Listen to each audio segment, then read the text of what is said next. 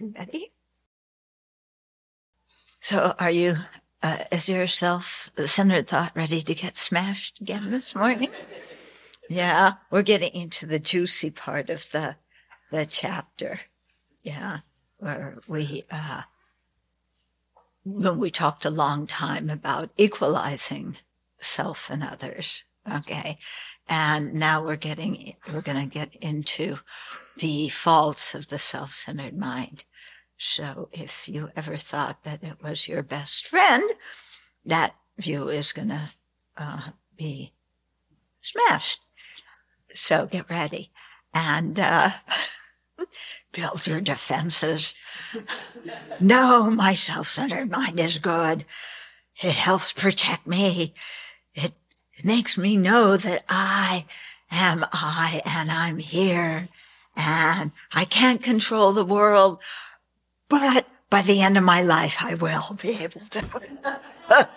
or that's why I want to become a Buddha. Then I can.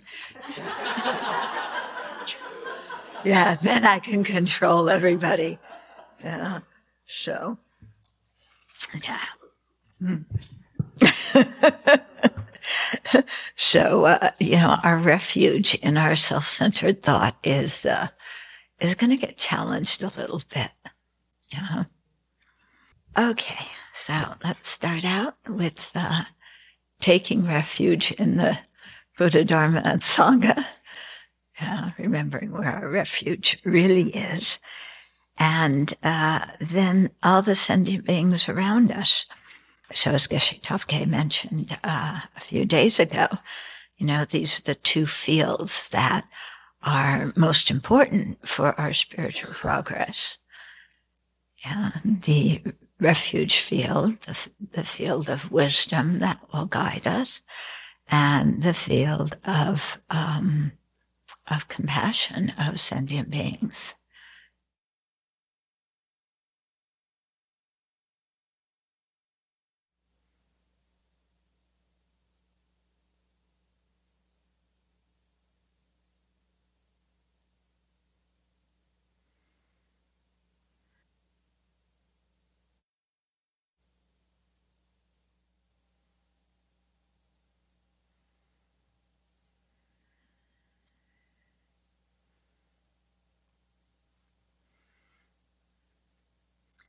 Let's cultivate our motivation.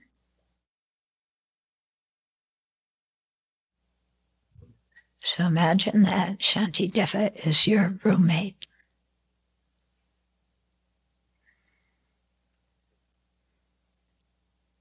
And he also shares the same office you do.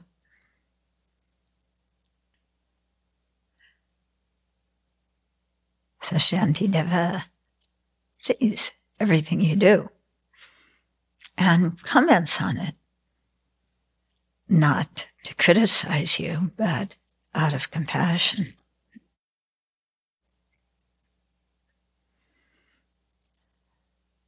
But check what your feeling is, what your response is. Are you being really transparent and admitting to yourself and to Shantideva how you do things, how you think. Or is your behavior completely guided by, I want to look good. I don't want to get criticized. So you do things that look good but not so much because you care about other people, but because you don't want to get criticized.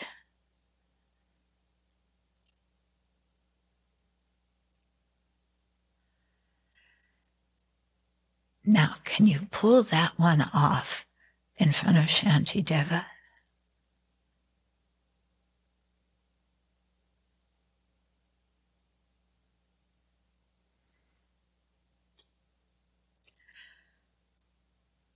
I don't know about you, but if I can see through my garbage, surely Shantideva can too, and will call out my mistaken motivations.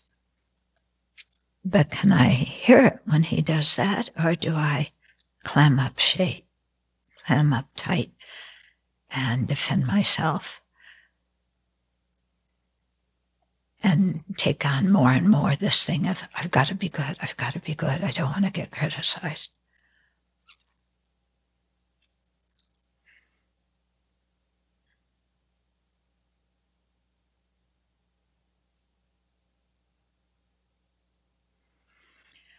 And where does that mind get you? The mind that wants to look good,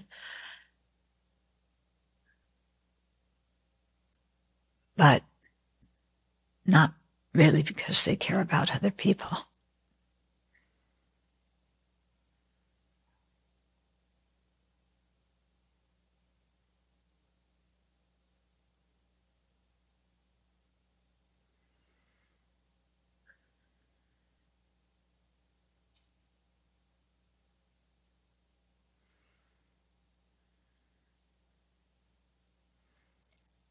So imagine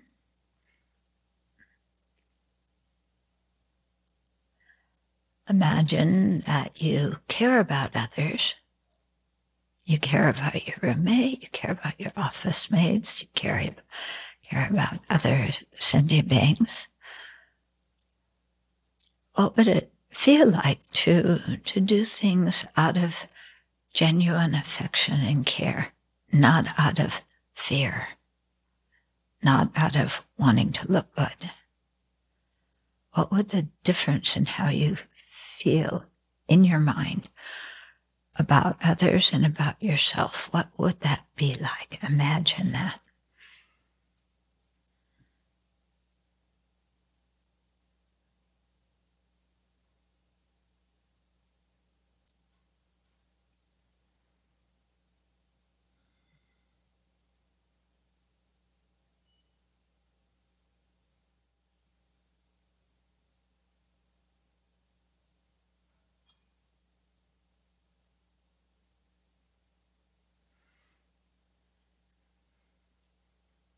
And then imagine just during your whole day having what does it feel like to have that mind that really cares about others, that cherishes them?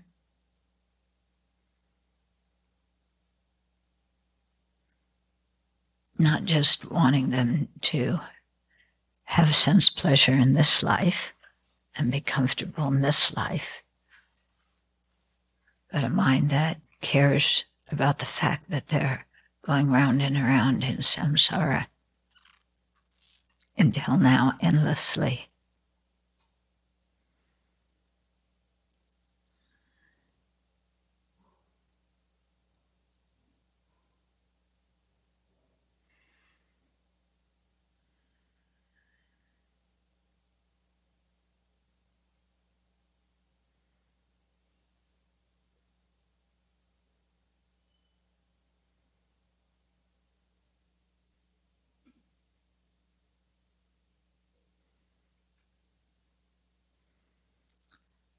So then, in order to really help them, we have to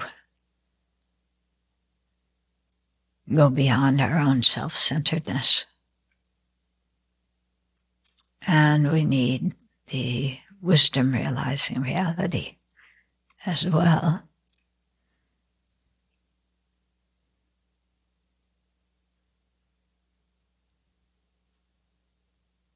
And skillful means. And so make a determination to develop those.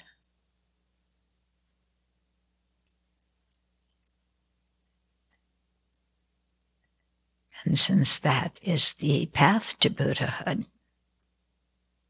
then you have the motivation to attain Buddhahood for the benefit of others. So that's bodhicitta.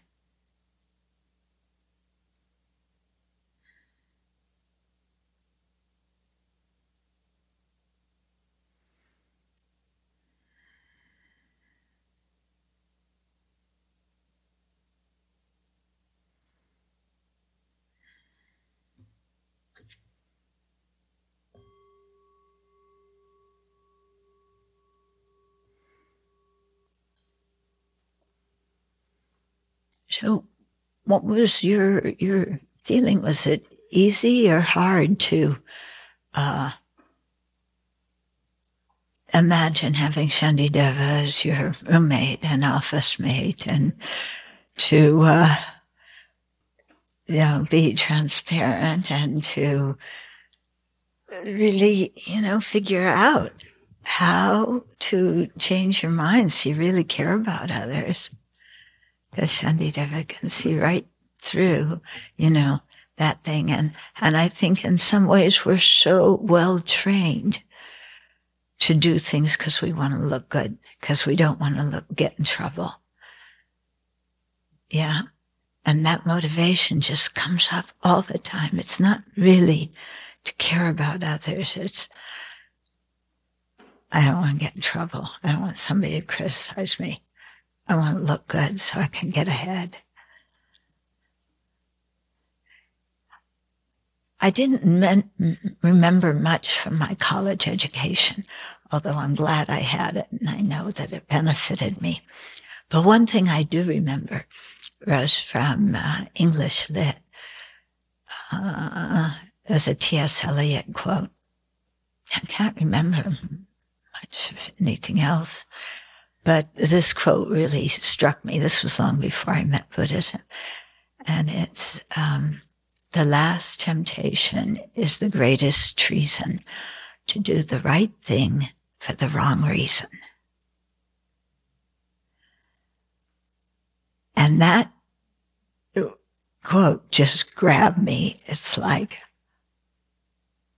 yeah, you know, acting with a corrupt motivation to do something that looks good, you're doing the right thing, but the wrong reason. And how treasonous that is um, to our own our own ideals, our own values. Yeah, we're, we're going very much against them, but we so often can't even see it.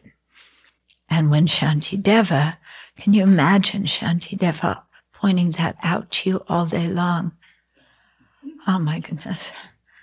Can you get, give me a break? Can't I do anything right? You know, but he's not trying to smash you and humiliate you and embarrass you. He's trying to bring something to our awareness so that we can change in a good way. Mm-hmm. Okay, so there's a question here. Arhats have abandoned self-grasping, but have subtle self-centeredness. How do arhats overcome coarse self-centeredness, given the practicing the methods to cultivate bodhicitta bodhicitta are the way to demolish the self-centered attitude. There's different levels of self-centeredness. And so uh, one level, as, as I see it, is, uh, is the level that is attached to the eight worldly concerns. Yeah. And that's kind of uh, an attachment to self you know, we want pleasure for the self. We want to avoid pain for the self. And that's very, co- a very coarse kind of self-centeredness. Um, can you imagine that? That's the coarse one. Yeah. Yeah. But the, uh, the subtle one is wanting to attain, uh, awakening for ourselves alone, not caring about others, um, that's the subtle one. The, you know, the self-centeredness that says, I'm happy becoming an arhat and good luck everybody else. I wish you well. Ciao. I'm going into nirvana. Bye bye. Yeah. I'll write you a postcard telling you how great it is, but I'm not going to send you a ticket. yeah. So, uh, how do we yeah, when we say uh, cultivating bodhicitta is the way to demolish the self-centered thought, I think bodhicitta works both against the coarse and the subtle kind of self-centeredness, but it's really aimed towards the subtle one. Yeah. The coarse one, the eight worldly concerns, is something all Buddhist practitioners are working against, you know, and, uh, we can't ignore that one and say, Oh, I'm working on the subtle self-centeredness. You know, I want to become a Buddha for the benefit of all sentient beings. But, you know, first I have to have my banana split and, you know, and get ahead in the world and da da da da da. Okay. Okay. That answer person who had yeah. Okay. Because, you know, you can see that that bodhicitta does help with the coarse self-centeredness, you know, because just as you're about to dig into your banana split that you paid, I don't know how much money for, you start thinking of people who don't have much food and that that same amount of money could be used in another way. And besides, you already weigh 400 pounds. So you don't really need the, the um, banana split. So you do what that, that one, you know, you know the story about the monk who, when they were passing out yogurt, yeah, I told you that story. Yeah, that, uh, you know, during pujas, they give out the offerings to everybody. So they were giving, and they serve meals very often. Um, so they were giving out uh, yogurt, and one monk was sitting in the back and he was watching everybody else get yogurt and wondering if there was going to be enough of for him you know and when they finally got to him and they were going to put the yogurt in his bowl he said oh well thank you. I've already eaten a lot. And that's because every time the yogurt got put in everybody else's bowl he imagined eating it. Yeah. So, um, yeah, so you can imagine eating banana splits. See how many you, you, uh, can imagine without getting a stomach ache. you know, that really rich f- fudge. Yeah. Yeah. I think even just imagining eating that many after a while, you'd feel kind of crummy, don't you think? Try it. Let me know. So I'm going to review the last verse we stopped on 111. Okay, so although the basis is quite impersonal, through constant familiarity, I have come to regard the drops of sperm and blood of others as I. Okay, so what's the basis? It's the drops of sperm and egg of other people, our parents. Okay. And so, uh, we got those. And then through familiarity with that and all the food that we've eaten, um, we developed the notion of I on the basis of that. But everything that the body is composed of the sperm, the egg, all the food, everything that the body is composed of was given to us by others. Yeah. So if you look at it, there's nothing really personal about our body. There's nothing mine about this body. It sure feels like there is you know, my body, my dearest possession, because this is the last thing we give up in, in, our life. You know, okay, you get rid of your bank account, your car and everything, but my body, that's me or that's my, you know, that possession proves I exist. So I'm clinging on to it. And Shantideva says, actually, it doesn't belong to you.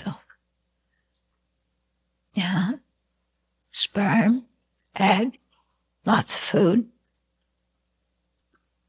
We didn't give all that to ourselves. It all came from others. And after we die, we can't take the body with us. Yeah, the worms have a really good meal. That's why I don't want my body put in a, um, uh, you know, what? Well, no, the coffin, most, co- I don't know how long it takes a coffin for to decay. If you have a very simple one, it might, but there's something now, yeah, like a vault or something like that. Cause I know when my, when my mom died, we went and we just, we wanted the coffin and they said, no, in our cemetery, you have to have some other bigger box that you put the coffin in, you know, to put it in the, in the ground. Yeah. It's very expensive to die in America. Yeah, really. It costs at least $10,000, you know, and, hmm? Yeah, 20,000. Depends what kind of, uh, cat, you know, coffin you get. Yeah. My mom just had plain one, but you know, if you get a fancy mahogany one with really fancy, um, handles and everything and silk on the inside and satin on the inside and they cost, okay? You know, anyway, um, you know, it, the, the worms are going to eat it. And I don't want it stuck in some kind of concrete box. I mean, might as well make use of it and let somebody have lunch. Yeah. So the worms have lunch and, you know, why not? I mean, when we die, we have no use for this body. So why do we cling so much to it? Yeah. Yeah. And the answer is familiarity. But sometimes that answer doesn't satisfy us. Yes, familiarity, but it is mine and I feel its pain and pleasure. I feel its pain and pleasure. And then we create, we create an I, you know, that I that, you know, is the, at the center of the universe that we bow down to and do everything it wants include stupid things because often what that self existent I want, you know, what it uh, energizes, what it uh, spurs on is afflictions, and then we do stupid things. Right? Yeah. But see, see, everybody's saying, yes, I do stupid things. But if I were to look at you and say, you do stupid things, what? I don't do stupid things. Interesting, isn't it? You can say it about yourself, but I can't say the same thing.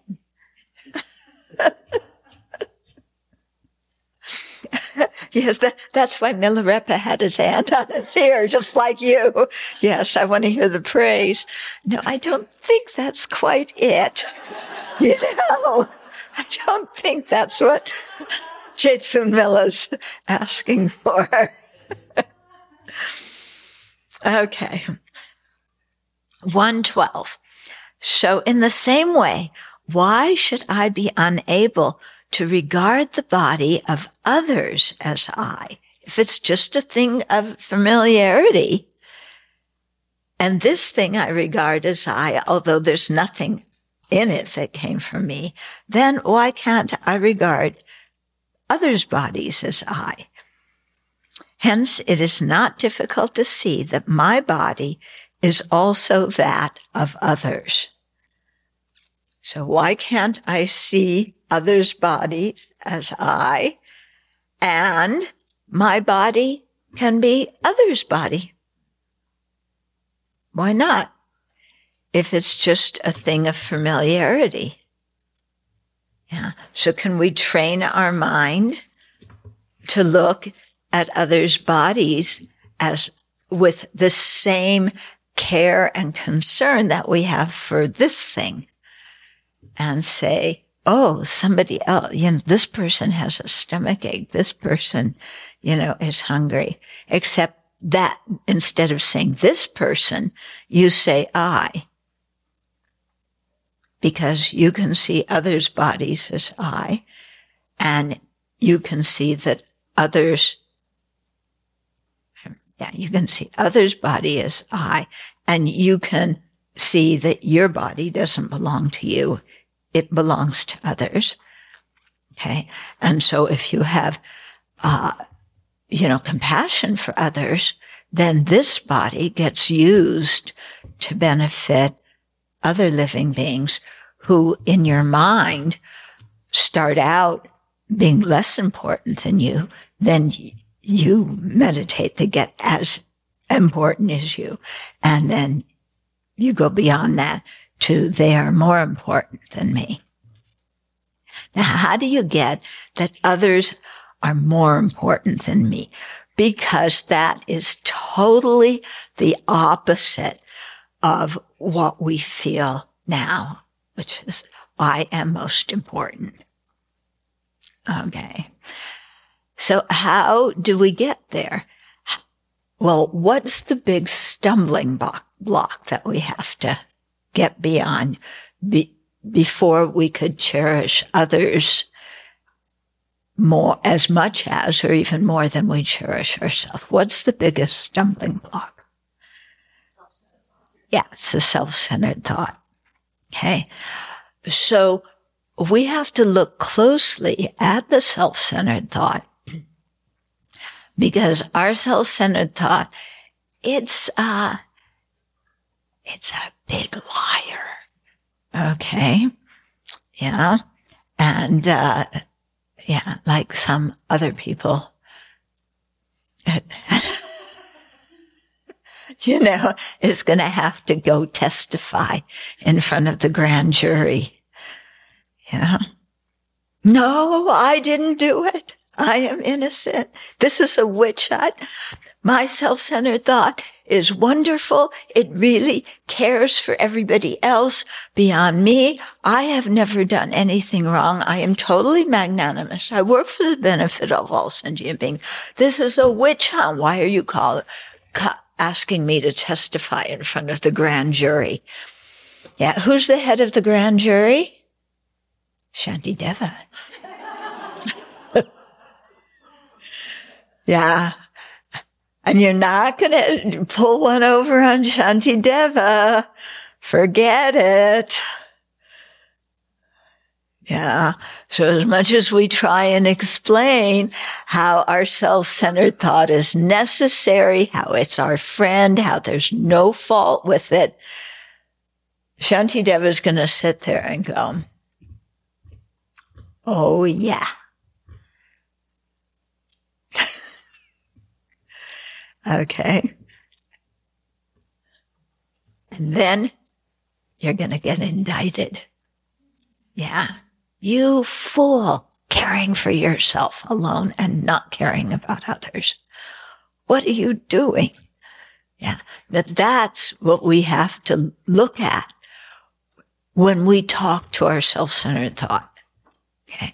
So instead of seeing our self-centered thought as who we are, that the conventional I and the self-centered thought are totally union oneness. Okay. There's me, the conventional I, yeah, that exists, and the self-centered thought that we put out here. Okay. There's that self-centered thought. And it whispers in our ear, I'll take care of you. Listen to me and you'll get everything you want. And we go, ooh, that's my friend. It looks out for me. It's going to give me whatever I want. I like my self-centered thought. it's going to protect me. If anybody criticizes me, it's going to lash out at them. If I want to do something and somebody, it's inconvenient to somebody else, self-centered thought is going to support me and say, yeah, go do it. Don't care about the other person. Yeah. Do you see that in yourself? Do you see sometimes when you're trying to, uh, when you're at the point of, uh, am I going to, it's in small things, you know, will I, uh, there's going to be a swarm for something. Will I join in the swarm or will I be too, too busy doing something else? um, well, you know, at that point, that little point of, well, maybe I should go. They need help to, I don't feel like it. Yeah. So who whispers in your ear when you're at that point? It's the self-centered mind saying, you're tired. You, you joined the swarm, uh, five years ago. That, that's, that's enough.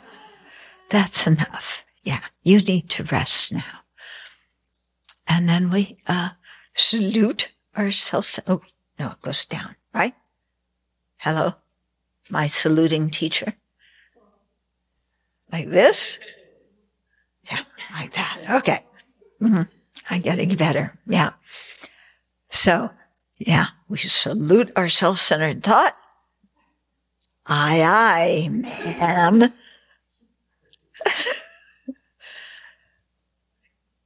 and then we go do what we want. And, you know, when somebody says, uh, we were counting on you being there. Oh, I was terribly busy.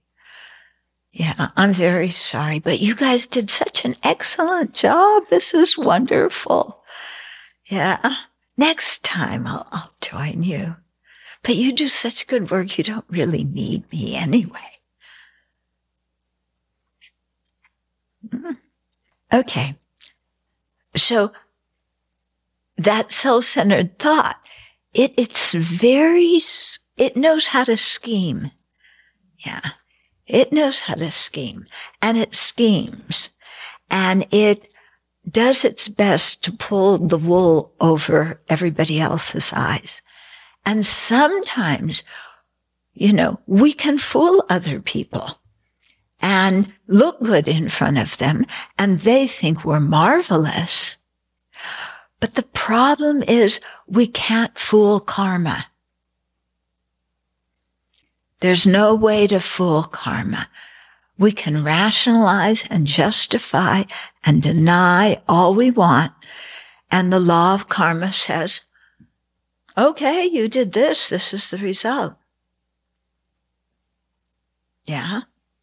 The law of karma is, what is it? The, the late, lady justice who's holding? Is what, what do they call her? You know, it looks like she's, she's blind here, but she's holding the scales. Yeah. Do they call her Lady Justice or? It, she has some name. You know what I'm talking about, though. Yeah. You see. And I say justice is blind. It doesn't discern good or bad. It just takes the facts and deals with the truth. Right.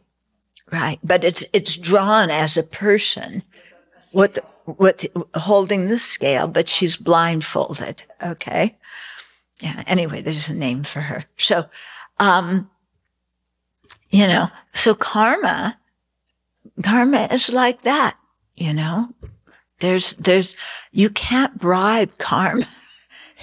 you know, you can't talk your way out of karmic results by, you know, pulling the wool over, you know, karma's eyes.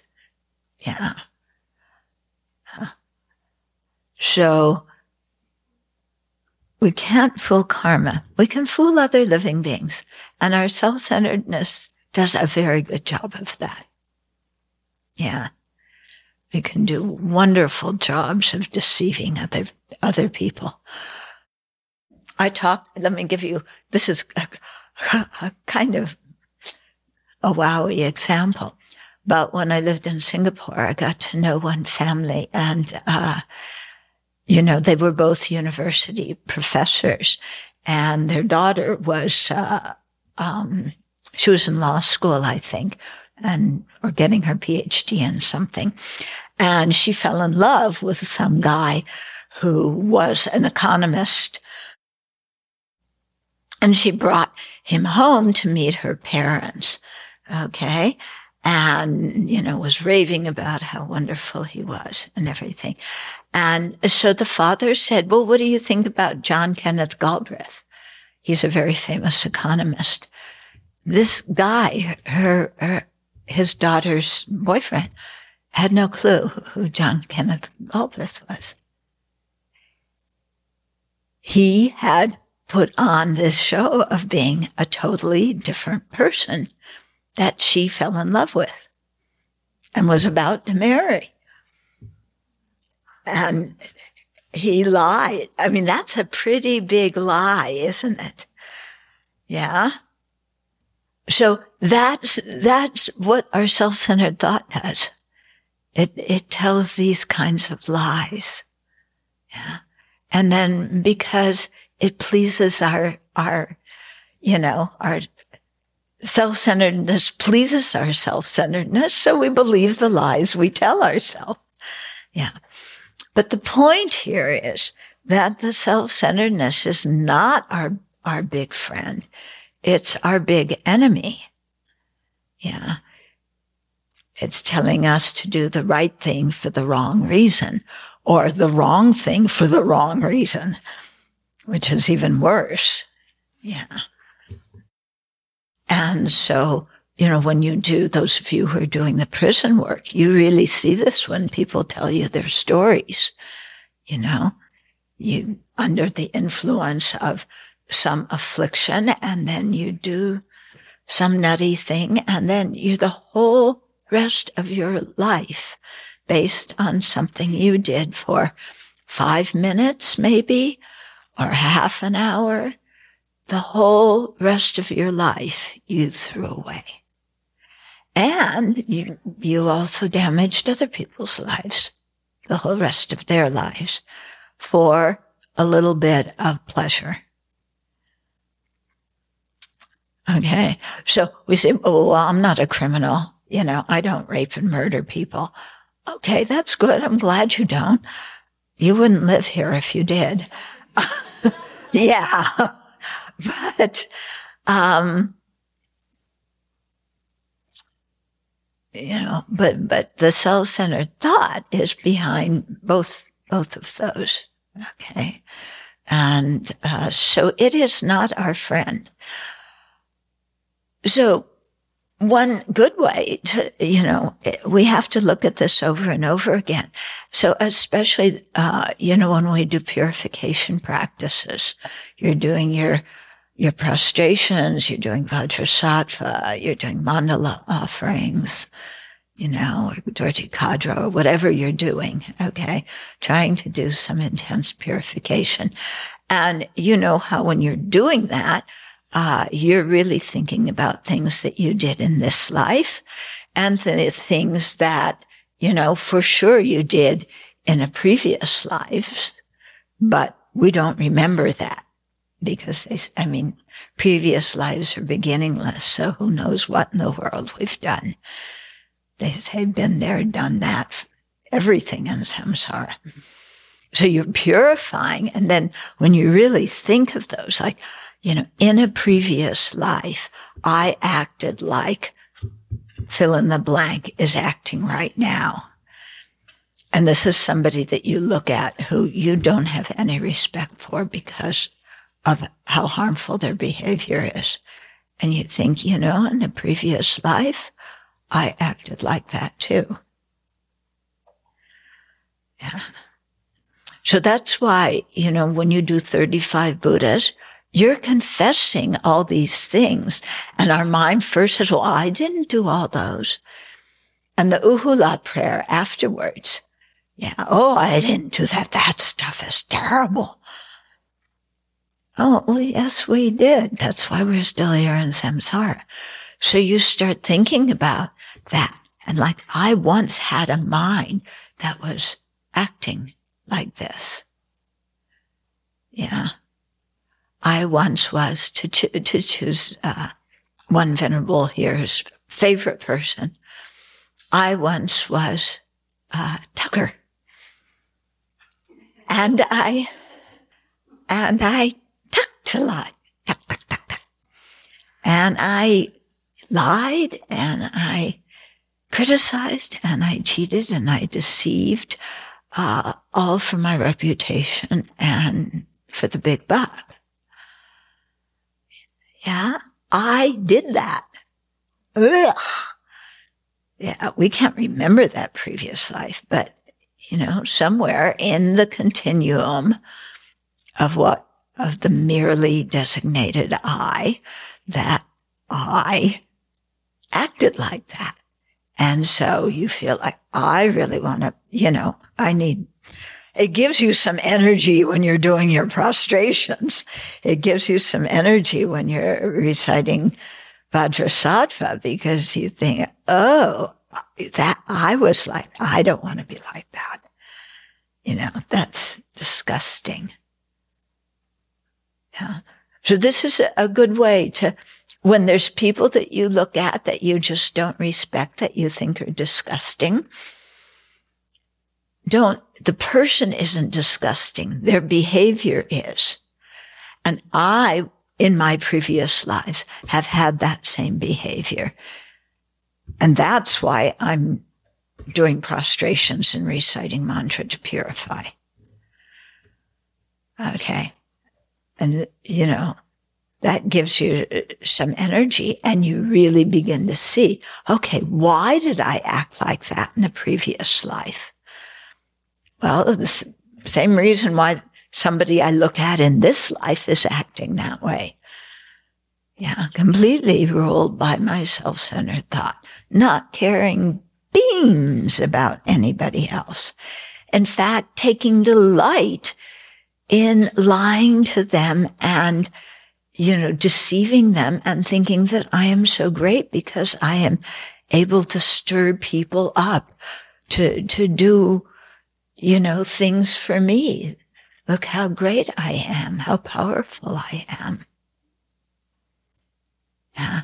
And that's all motivated by my self-centered thought. So that self-centered thought not only harms other people and not one person, but millions, gazillions of people. Yeah.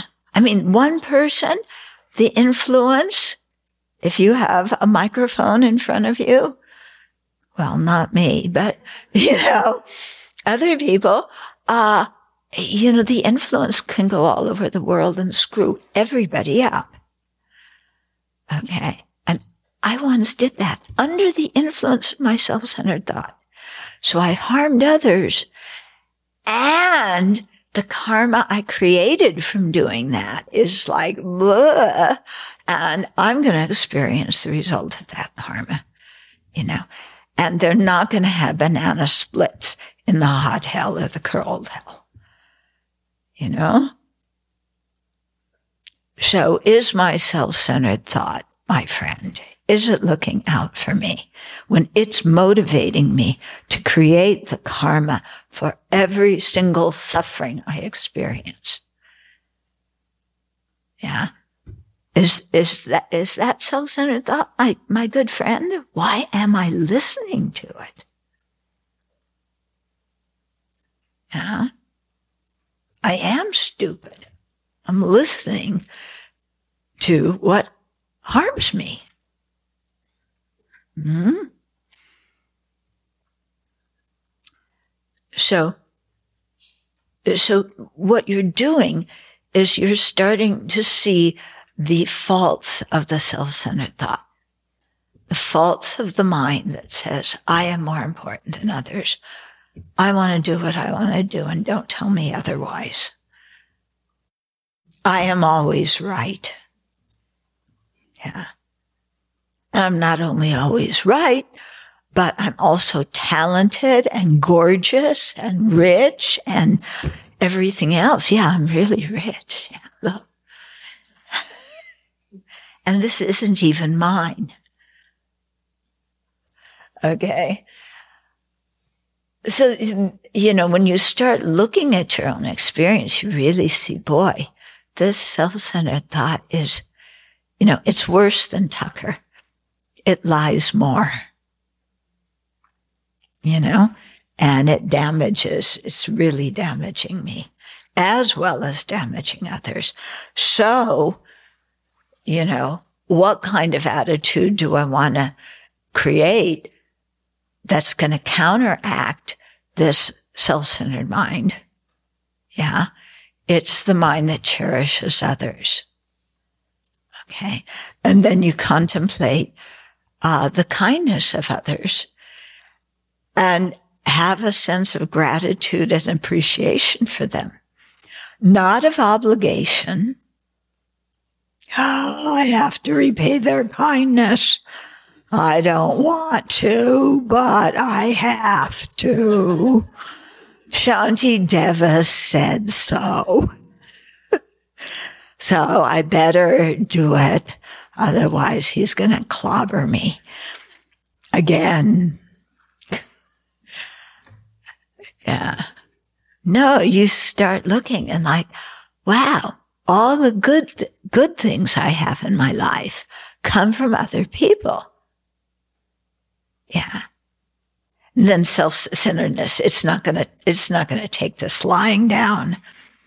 Self-centeredness is going to put up a good fight. It's, it's like the Russians against, against the Ukrainians. You know, the Russians aren't saying, Oh, yeah, you're right, Ukraine. This is your land. Russia, oh, we're going to use some Iranian drones and bomb your, your residences and your hospitals and your orphanages and destroy this country so that we can possess it. Yeah, you're going to just, you're going to possess a lot of rubble that you've just destroyed. Okay. So our self-centered thought is, it's not going to roll over and say, Oh yeah, yeah, you know, yeah, yeah, I guess I've, I've gotten some happiness out of others, but not all of my happiness. My happiness came because of me, because I worked hard. Yeah. And you've got to work hard in this world to be something. And I worked hard and I picked myself up by my own bootstraps, even though I didn't have any boots. right. Yeah. Cause I talked somebody else into giving me their boots. So that's how I picked myself up by my own bootstraps. They're actually somebody else's, but don't tell that other guy that I cheated him and took his boots. Yeah. So you, you know, you start seeing, oh, yeah, everything good I have come from others. Yeah. Anybody here worried about having lunch today? I don't think anybody's worried. We know we're going to have lunch. You don't even think twice about, am I going to have lunch today? You know you're going to have it. Yeah. You don't know if you're going to like everything, but you know that there's going to be food to eat. Yeah, we don't doubt that, not for one nanosecond. Yeah. And yet, you know, how many people on this planet do not have that, that, uh, complacency to know that they don't even need to think about food. It's going to magically appear in front of them. Yeah. And where did this food come from? Yeah. Did we make it? Did we earn it? Yeah. Where did it come from? Yeah. It came from farmers. It came from migrant workers. Some of them underage children, migrant workers. You know, picking fruits and vegetables out in the sun. Yeah. If you eat meat, yeah, where did my lunch come from? Oh, somebody else donated their body. Did I ask them if they want to donate their body for my lunch? No. I just assumed that they should. Yeah. Isn't that what's happening when you eat meat? You know, that's somebody else's body.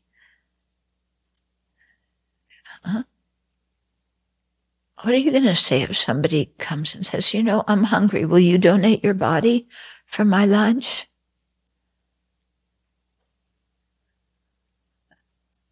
Oh, no way. Okay. But we begin to see that if, you know, that everything good we have in our life came from others. You know, we think we're so smart. Don't you think you're smart? You don't just think you're smart. You know you're smart. You know, you know it, especially if you have a few people, pieces of paper, you know, that say that you're smart. Yeah. Yeah. That's all you need, piece of paper. Yeah. That means you're smart. I won't tell you what I did when I got my piece of paper.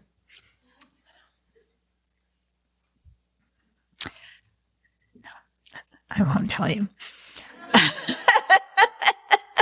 Because last time I told you something about my past, you all were horrified.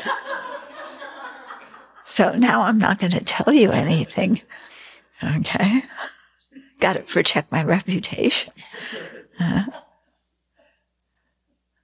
so, but, but look, you know, you got this piece of paper, but that says that you know things. And if you know things, you're smart. Except if you know how to, uh, uh, do skateboarding really well, that kind of knowledge doesn't count as being smart. Okay. Unless there's an, Olympic sport for uh, skateboarding, and then if you get to the status where you can skateboard in the Olympics, then you're smart and you're worthwhile. Okay. But the rest of us who can't skateboard at all, I don't know, maybe some of you can. You can skateboard? Oh, very good. I rejoice. but you can't do it here because all the the paths have gravel on them. Oh, too bad. What suffering. yeah. I can't even stand on a skateboard. But I got a piece of paper. Yeah. Yeah. So, um, so when you think, you know, everything I know even you know how to skateboard. Even you know, you know, chemical engineering and electrical engineering and you can make pages and pages of spreadsheets. Yeah, we weren't born with that knowledge. Yeah, somebody taught us. Someone taught us. Yeah. When we were born, we couldn't even say, I'm hungry, please feed me. Yeah. Or I'm too hot, please take the blankie off. Uh, we couldn't say anything. We couldn't even ask and say please and thank you. We just demanded and somebody gave us what we wanted. Because if they didn't, we wouldn't be alive today. And we wouldn't know anything today. But just the fact that we know how to speak, you know, one of the, the things that, again, something we take so much for granted. I know how to speak. Yeah. Did you come out of the womb? Hi, mom. Hi, dad. What's for lunch? you know, we didn't come out of the womb talking. Huh? Everything was given to us. Everything. Yeah. We came out of the womb 100% broke. Totally broke. And totally dependent on other living beings' kindness just to stay alive. There's no way as an infant that we could stay alive by ourselves. Absolutely no way. I mean, you've all been around babies and think, you know, can that baby stay alive by itself? Impossible. So, believe it or not, we were once upon a time babies, totally dependent on other people to do everything for us and especially to educate us and teach us everything we know and teach us how to to be good citizens. Teach us how to basic manners.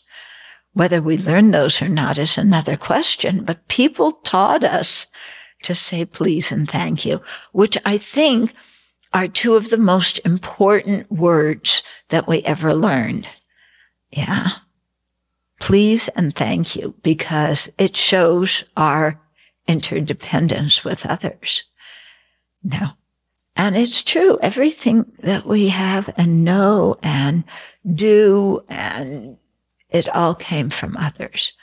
So cherishing the source of our happiness should be something that we automatically do, shouldn't it? Yeah. When you think that all your happiness comes from others, we always cherish what gives us happiness. So cherishing others makes perfect sense. Yeah. Cherishing our enemy that lies to us and deceives us. That doesn't make any sense at all. Okay. So how do we overcome the self-centeredness? We see it for what it is, you know, and then the antidote recognizing where our happiness really comes from. And that's from other sentient beings. Okay. So we all hopefully had a good night's sleep. Where did your bed come from? Where did the room that you sleep in come from? Where did the money to buy the materials for the bed and the room come from? Yeah. What about your blanket? Where did that come from? Did you ask any sheep if you could borrow their, their fur? Not borrow it, steal it and sell it for your own profit. Yeah. So you know, to, to really spend some time thinking about the source of our happiness. Uh, you know, and our good karma plays a big role in that too. How did we create the good karma? The result of which we're now experiencing. It wasn't by being self-centered and just looking out for ourselves. Yeah. It was about being kind, being generous, holding ethical conduct. Yeah, having fortitude in confront of difficulties. Okay, so, so, you know, this is, is, Dharma is so practical. Yeah. I mean, it's just learning to look at our own experience with a realistic uh, eye instead of a blinded, con- distorted, contorted, you know, view. But really look at where does, where does my happiness come from? Not me. Yeah, maybe some good karma in the past, but I didn't grow the food I'm going to have for lunch. I didn't cook it. I'm not even cleaning up after it. Yeah, or taking the garbage out. I just spent the, the morning, you know, petting the cat and mumbling some things and walking around and, you know, getting to be important, sitting in front of a room. Yeah. And then a lunch, you know, that I'm expecting.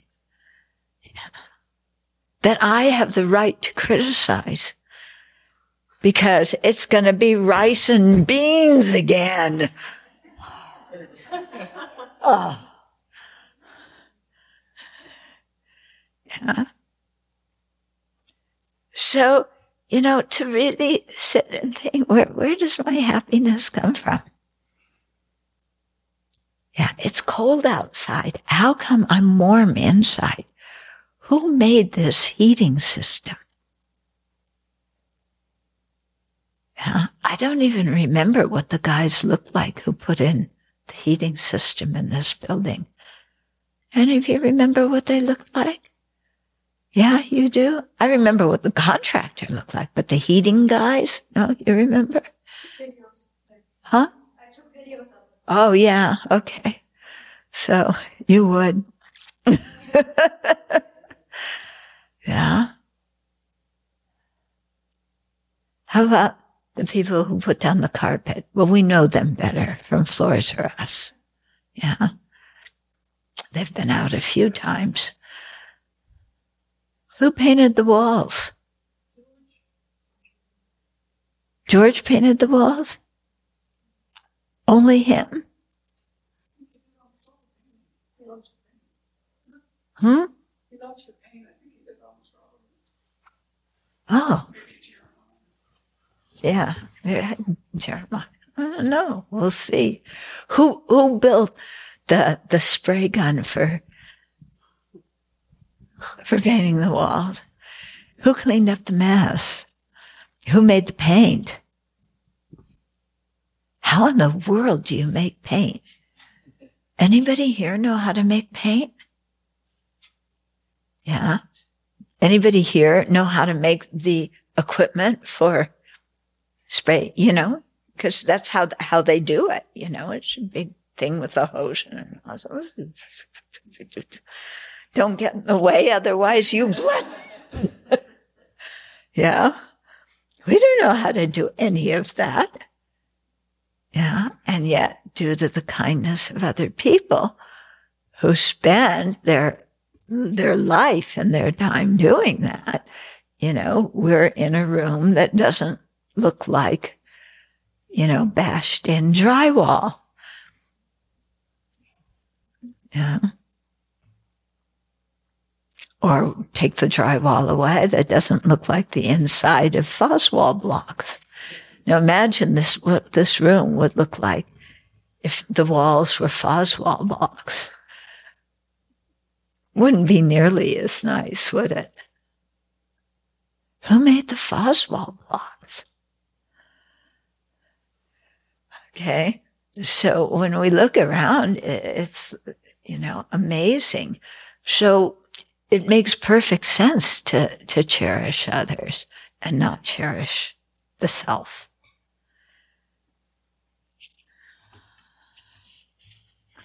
Okay. So 113. Having seen the mistakes in cherishing myself and the ocean of goodness in cherishing others, I shall completely reject all selfishness and accustom myself to accepting others.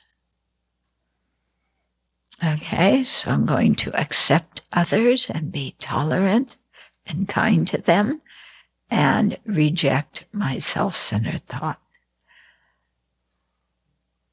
Having seen the mistakes and cherishing myself, okay, a few mistakes, but a lot of good things came out of cherishing myself. and the ocean of good in cherishing others. Yeah, I pulled one over on those guys. I looked like, No, that's not cherishing them.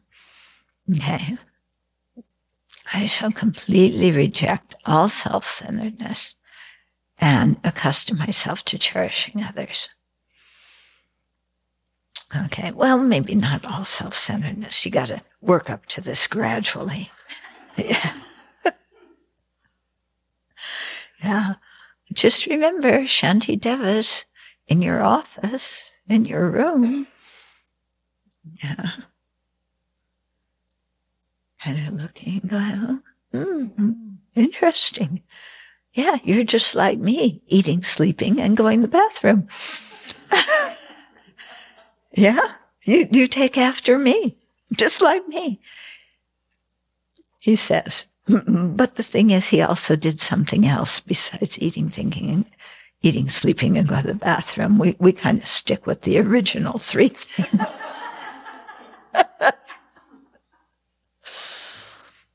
114. In the same way as the hands and so forth are regarded as limbs of the body, likewise, why are embodied creatures not regarded as limbs of life? That's such a good question, isn't it? Yeah. We think of our hands, you know, and our feet, which are totally different things. Our hands and our feet. But they're both limbs of this body, so they help each other and function together.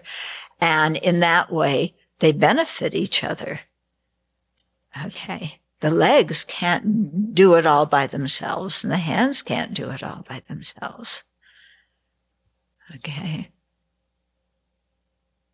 I read one article about one um, U.S. soldier in Iraq that lost all four limbs in the war. Came back, no arms, no legs. In Walter Reed Hospital.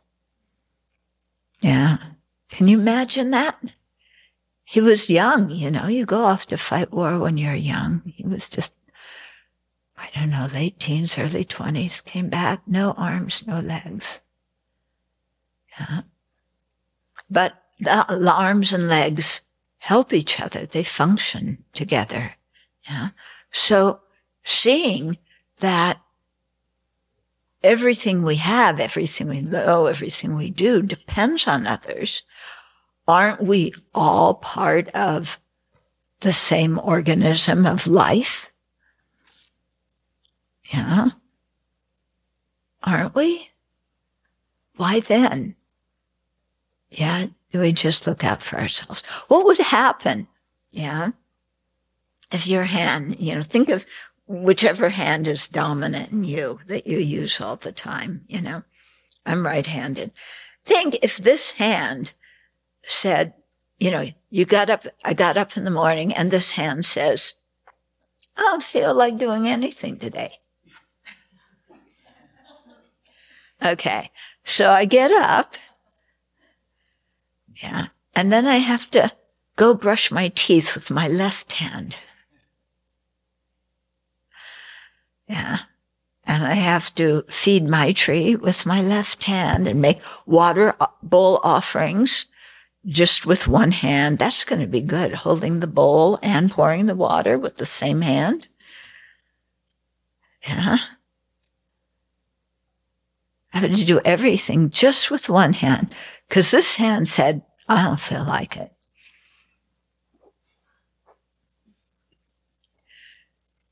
Yeah, that, try. We should try that actually. you know, try it and then think about. I mean, this is what happens when I say I don't feel like it. I don't want to. Make me. Yeah, remember that? That was a a, a good one we said a lot when we were little. You didn't say it to your parents, at least if you had my parents. You didn't dare say that if you valued your life, you know. But on the playground, make me. Mm. We alternated between it's not fair and make me. Yeah. Or it was, I'm teacher's pet. So you got to be nice to me because otherwise I'll tell the teacher and you'll get in trouble.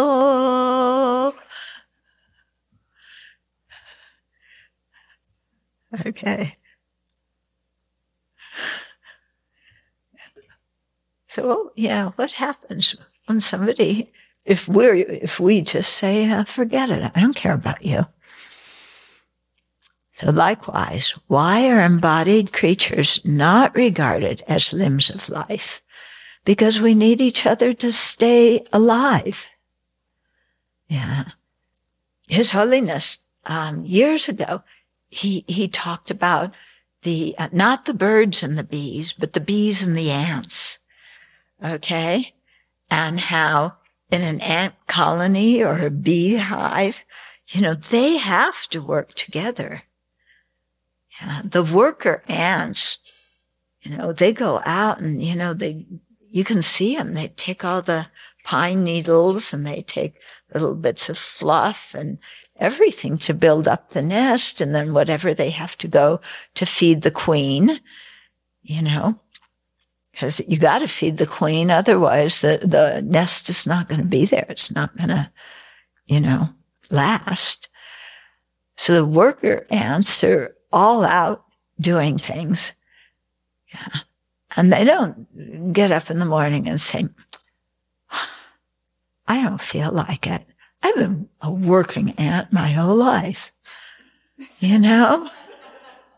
I'm 65. I want to retire. yeah. Here, queen, you go do everything, you know. You just sat there all the time and just laid eggs. Yeah. Do something for yourself. Do something for the rest of us. Yeah. But it's because they all work together that the, that the anthill survives. Yeah. Uh, we had two big ant hills on the path walking up. I think some of them are under gravel now. And I don't know, last year I didn't see much. I think they, they moved out. Yeah. They uh, found some land near Lake Tahoe where, it was beautiful. Except now there's, you know, too much snow there. Um, yeah, but if you, I used to stand, you know, and just look at the ants. Amazing what they do and how they communicate with each other, you know, going this way and that way and giving signals, you know, go to that needle and turn left and then go to, to that rock and turn right and yeah, and how they cooperate with each other. And so His Holiness used to say, you know, if, if ants and bees can cooperate like that, what about human beings? We have a human brain, human intelligence. Why can't we cooperate? Yeah. Why are we sitting there battling each other, killing each other, making each other miserable? What's the story? Yeah. So th- this is the story. This is the story. Why? Very easy, self-centered thought. Okay. So, in the same way as the hands and so forth are regarded as limbs of the body, likewise, why are embodied creatures not regarded as limbs of life? Through acquaintance has the thought of I arisen towards this impersonal body. So, in a similar way, why should it not arise towards other living beings? So Shantideva is saying that and we're supposed to go, oh yeah, Shantideva, you're right. Why should it not arise towards other living beings? And self-centered thought says, I'll tell you why it shouldn't arise towards other living beings. Yeah, because if it does, then I'm going to have to do things I don't want to do. Yeah, I'm going to suffer And that's the worst thing that could ever happen. Instead of thinking, when I help others, I feel joy and delight. Yeah. I mean, remember chapter one, or have we forgotten chapter one of this text? Chapter one, you know, his whole pitch is you feel joy when you care about others. Bodhicitta makes your mind happy. Yeah. And it makes you more happy than your hot fudge sundae makes you. Yeah. And, but that was chapter one. That was a long time ago. but, you know, to think about it, to, you know, we go, well, yeah, Shantideva is just saying that because he, he wants us all to be so magnanimous, but I just don't have it in me. You know, I can't cherish others more than self. It's just, it's impossible. Anyway, it says towards this impersonal body. My body is not impersonal. My body is me. It's my cherished possession. I've got to take care of it because I learned my whole life that if I don't take care of myself, nobody else will. That's a big lie, isn't it? When you think about that, did you heard that? Did you hear that your whole life? You know, it's somewhere in I don't know some religious scripture or some some religious person said it. Yeah, if I don't take care of myself, or some philosopher, some important person, you know, excuse me, whoever you are, I don't remember your name, so your glory is decreasing because I don't know your name. But anyway, I listened to what you said, and you said, if I don't work for myself, nobody else is going to take care of me. Oh, yeah. So what Shantideva is saying, why is he saying the opposite? Through acquaintance has the thought of I arisen towards this impersonal body. Think of that to look at this thing and say it's impersonal. It's impersonal. It's just a bunch of vegetable goo. It's just a bunch of molecules, you know, arranged in a certain shape. And on the inside, vegetable goo. Yeah, it's just an organic thing inside. What is personal about that? If this body were blown up in Ukraine and parts of it were lying all across the road, what's personal about that?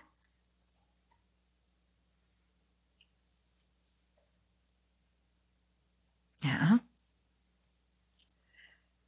And when we really think about it, there's, there's nothing personal about this body. It's just, it's just material stuff. Yeah. And it's going to get recycled and who knows what it's going to come back as. Yeah. The, the atoms and molecules that are making up your body. And by the way, our cells change every cell in the body changes every every seven years. Yeah. That's a, a misunderstanding of the original. Well, you're not criticizing me. I read it in a book. It's it's a misunderstanding of the original published result that because think about it, like our bones and there's plenty of cells in our body that don't uh, divide and reproduce as much. The average age of cells in our body is seven years. So some of our cells, like our skin cells, uh, cycle very quickly, and some cycle very, very slowly or not at all. Yeah. But they also change moment to moment, don't they? Uh, sure. But the statement of, well, every body, every cell in our body has changed in seven years is a misunderstanding of the original oh. science.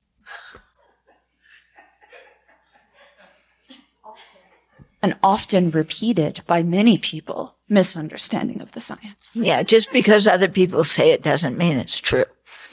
but if I say it, it doesn't matter whether I'm right or wrong. I said it. And that's the way we act sometimes towards people. You know, I could get elected as president based on that. That if I say it, it's true. Yeah. Yeah. Your knowledge is rigged.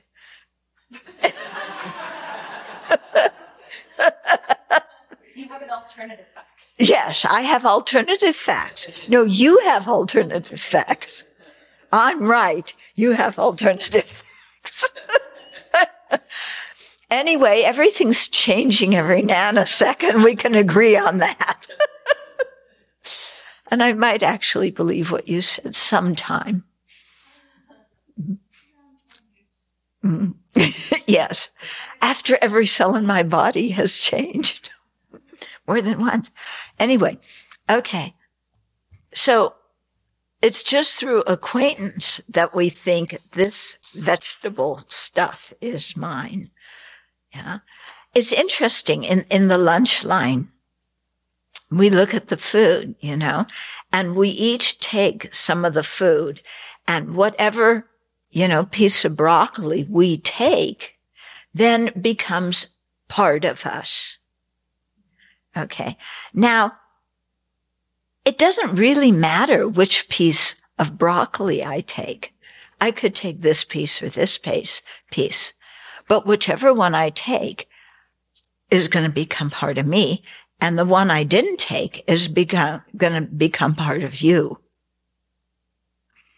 But what would happen if I took that piece of broccoli and you took the one I was going to take? Oh, how can that be? But actually, it doesn't really matter, does it? Which piece of broccoli we took, which, which grain of rice or couscous or, you know, whatever it is that we took.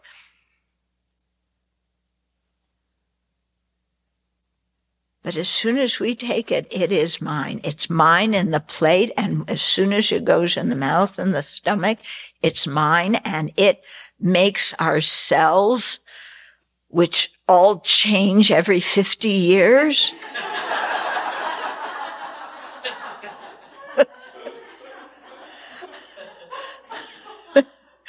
yeah. so, it, you know, so you're looking at that food that is other. It's others' bodies. Yeah. And you're looking at this. This piece of broccoli is my body. That piece of broccoli is your body. Yeah. Yeah. So you, you guys get the rice and the beans. I'm so happy. yeah. So to really you know, think about this. It's impersonal. There is nothing me or mine about this thing. Okay. So if there's nothing me or mine really about this thing, it's just through acquaintance, then can't I do that for others? And here's where the example of the mother comes in. Okay. Because watch mothers, you know, not, not just human mothers, but, you know, kitten, cat mothers and, and cow mothers and everything. Yeah. Watch them and how they care for their young. And the young, the, the child, the baby is more important.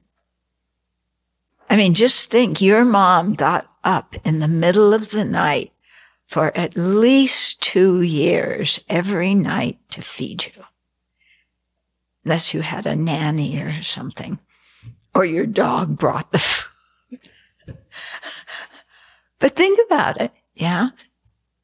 Would you, somebody said, I, I, I get hungry two times every night. Will you get up and bring me some, something to eat?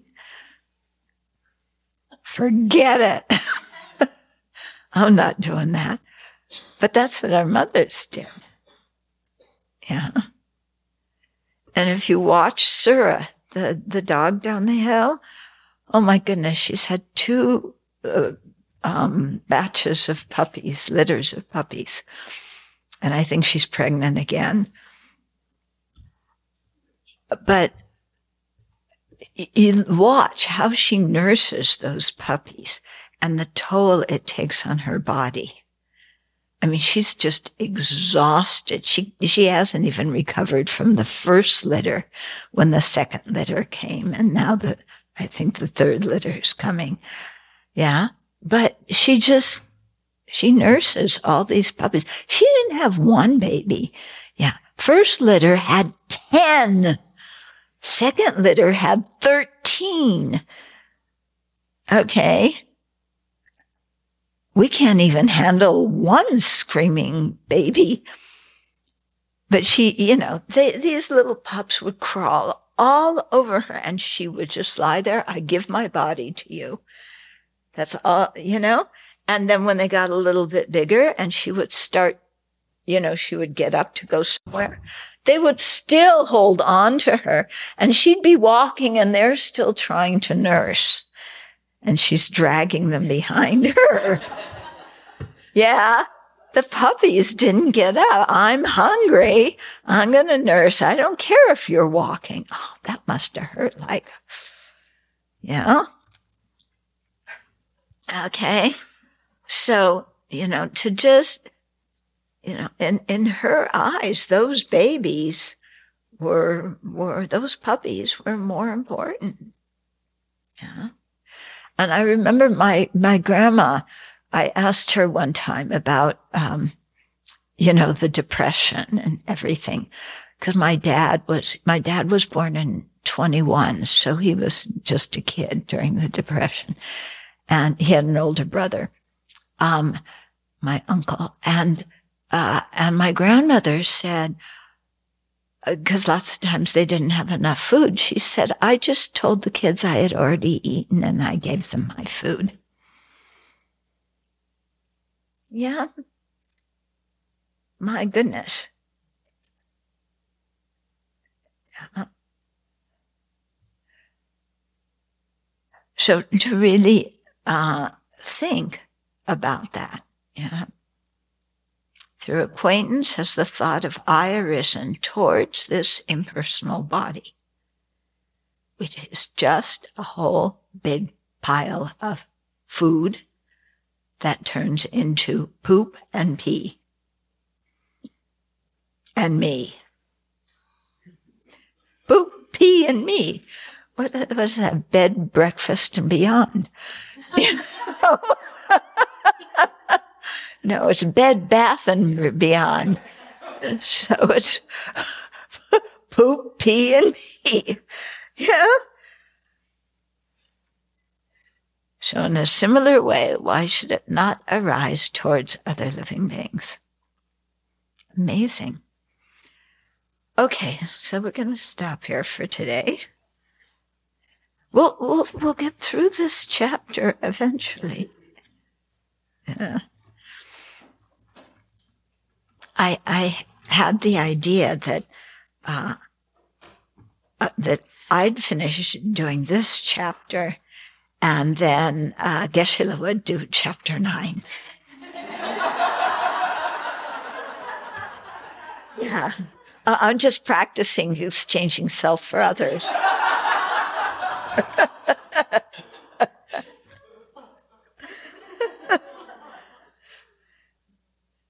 okay.